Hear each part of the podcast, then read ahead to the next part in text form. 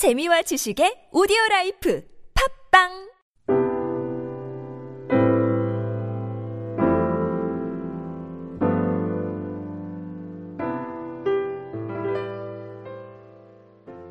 사랑하는 교우 여러분, 여러분은 십자가가 무엇이라고 생각하십니까? 예수님께서 십자가의 희생을 통해서 여러분 이루신 것이 무엇이라고 생각하십니까? 예수님께서 십자가를 통해서 또 십자가에서 희생의 그 보혈의 귀한 은혜로 이루신 것은 하나님과 인간 사이의 화해이고 또 인간과 인간 사이의 화해입니다. 예수님은 이 십자가로 화해를 만드셨고 또 이 세상의 진정한 화평을 피스를 평화를 이 땅에 가져오셨습니다.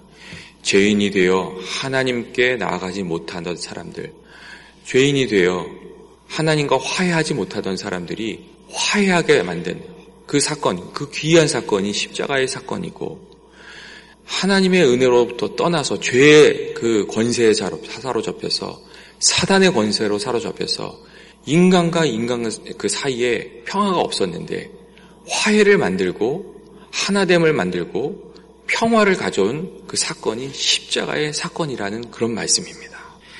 예수님께서는 십자가를 통해서 화해를 만드셨고 또 진정한 평화를 이 땅에 가져오셨습니다. 예수님께서 가져오신 이 화해와 화평의 의미를 조금만 생각해 보면 우리가 깊이 알 수가 있습니다. 특별히 예수님이 오시기 전에 이 세상은 어떤 세상이었는지 생각해 보면 예수님 이후에 십자가 이후에 얼마나 귀한 변화가 이루어졌는지 저희들이 알 수가 있습니다. 예수님이 이 땅에 오시기 전에 예수님 없는 세상에서는 힘과 권력이 다스리는 것이 당연한 세상이었고 강자가 선이고 약한 자가 무시당하고 차별당하고 핍박당하는 것은 당연한 세상이었습니다. 힘이 있다고 하면 존경을 받고 힘이 없다고 하면 무시를 당하는 것이 당연한 일이었다는 겁니다. 예수님이 오시기 전에 세상이 말하는 평화는 힘 있는 자에 의해서 다스려지는 평화, 약한 자들의 목소리는 무시당해도 당연한 평화, 이런 평화였습니다. 여러분 사실 이러한 점이 어, 오늘날의 세상에도 아직도 남아 있습니다. 예수님이 없는 가정, 예수님이 없는 세상, 예수님이 없는 공동체 그런 것을 살펴보면 여전히 힘이 모든 것을 좌우, 좌지우지하고 있는 것을 알 수가 있습니다. 강자만이 대접을 받고 약자에 대한 배려가 없는 것. 그건 예수님이 없기 때문이라는 것입니다. 요즘 말로는 그러니까 소위 갑질한다고 하죠. 갑질하는 이유가 뭡니까? 그 이유는 그 안에 예수님의 법이 없기 때문이고 예수님이 이상의 이 세상에 전하신 그 평화가 없기 때문이라는 그런 말씀입니다. 그래서 갑질하면 반대쪽에서는 미움과 상처와 또 복수하고자 하는 마음이 생깁니다. 그것이 계속 반복되는 것이 이 세상의 법이고 그것을 깨뜨리고자 이 세상에 오신 것이 세워 이 세상에 세워진 것이 십자가라는 것입니다. 오늘 성경에는 예수님이 화평하신 화평이시고 예수님께서 맡긴 담을 허셨고 하나님과 사람들 사이에 참 평화를 가져왔다. 사람과 사람 사이에 참 평화를 가져왔다. 십자가가 화해와 평화의 상징이다. 이렇게 이야기하고 있습니다. 여러분 이 십자가가 얼마나 놀라운 일을 이루었는지 모릅니다. 십자가 앞에 차별이 없다는 것, 하나님 앞에 차별이 없다는 이, 이 말이 정말 사회를 변화시킨 아주 놀라운 일들을 이루어 놨습니다. 로마 시대에 있었던 노예와 그 귀족들 간의 차별을 이 십자가 앞에 차별이 없다는 이 말이 다 이렇게 넘어가게 했습니다. 그래서 노예와 이 그 귀족들이 주인들이 같이 평등하게 예배를 드리고 같이 한 가족이 돼서 하나님을 섬겼습니다. 여러분 이것이 얼마나 놀라운 십자가의 힘인지 모릅니다. 예전에는 정말 이 로마 시대의 노예는 어, 거의 가축과 다름없는 그런 존재들이었습니다. 아리스토텔레스 같은 사람들의 말을 빌면 노예와 그 짐승의 차이를 이렇게 그 사람들이 어떻게 생각했는지 알 수 있는데 아리스토텔레스 같은 대철학자도 이렇게 얘기했습니다. 짐승은 말을 못하고 노예는 말을 할 뿐이다. 여러분 그 그때 그 당시에 얼마나 극심한 차별이 있었는지 우리가 현대를 살아가는 사람들은 쉽게 이해할 수가 없습니다. 그냥 노예는 도구일 뿐이었습니다. 그런데 예수 그리스도의 사랑이 그 십자가가 그것을 다 넘어가게 한 것입니다. 그 당시 기독교 사회에서 일어났던 아주 귀한 이야기들이 많이 있는데 예배 가운데 일어났었던 이야기들도 있습니다. 노예가 이렇게 예배를 드리고 있었어요. 근데 그 주인이 왔어요. 근데 그 주인이 노예들이 이렇게 어디 앉았는지 이렇게 쓱 보고선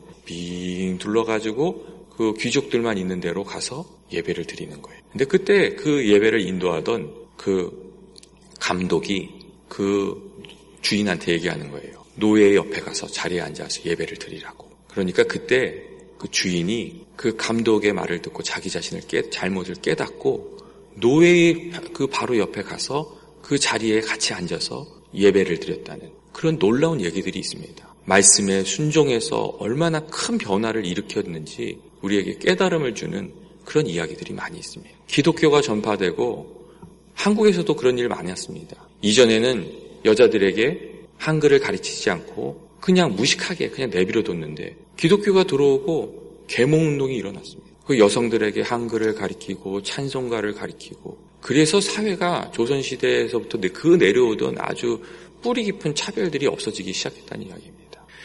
여러분 오늘 성경 말씀은 십자가의 은혜로 구속을 받은 우리는 이제 하나님 앞에서 외인이 아니요 나그네도 아니요 성도들과 동일한 시민이요 하나님의 권속이라고 이야기하고 있습니다. 이 말은 정말 차별이 하나님 앞에 없다는 이야기입니다.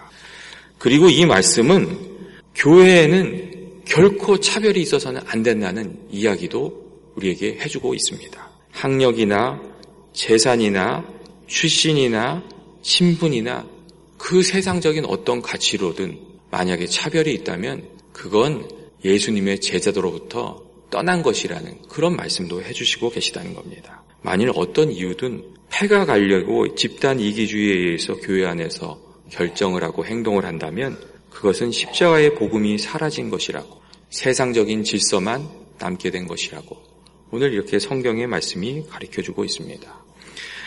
예수님께서 십자가를 통해서 우리를 구원하게 하신 이유는 우리가 한 성령 안에서 아버지께 나아감을 얻게 하려 하심이라고 말하고 있습니다. 예수님께서 십자가를 통해서 우리를 죄에서 건지신 이유는 서로 연결하여 주 안에서 성전이 되어가고 하나님이 거하실 처소가 되기 위하여 예수 그리스도 안에서 함께 지어져 가게 하시려는 것이라고 오늘 성경이 분명하게 말하고 있습니다. 우리가 하나님 안에서 한 가족이 되고 함께 하나님을 찬양하고 함께 주님의 뜻을 높이며 그 뜻을 받들고 함께 하나님의 일에 헌신하여 하나님이 기뻐하시는 일을 하도록 서로 격려하고 위로하여 힘을 모아서 하나님이 원하시는 일을 성취하도록 예수님께서 십자가를 지셨다고 말씀하고 계신 것입니다. 오늘날 우리들의 사회는 너무나도 개인적인 사회가 돼서 하나님께서 우리들을 부르신 참된 뜻을 이해하는데 스스로 한계를 가지게 된 것 같습니다.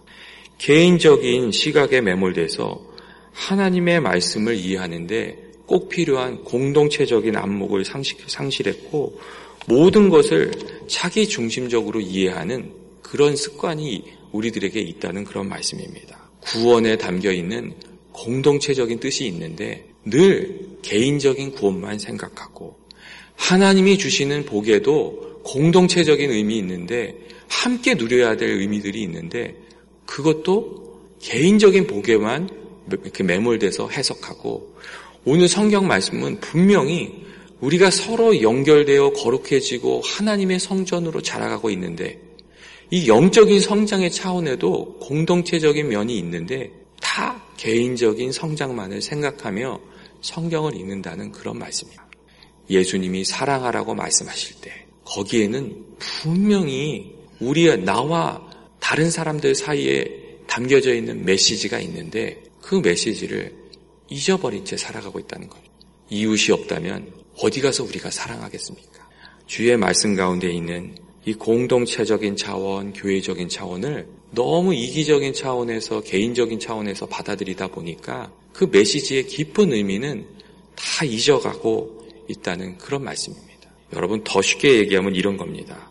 내가 성공해도 주위에서 눈물을 흘리고 있다면 그것은 주님이 생각하신, 생각하는 성경이 말하고 있는 참 인생의 성공은 아니라는 그런 말씀입니다. 그런데 그 사실을 눈치채지도 못하고 살아가는 우리들이, 교인들이 또 저 자신이 저 자신의, 저 자신의 모습인 경우가 너무, 너무 많은 경우, 그런 경우들이 많이 있다는 그런 말씀입니다.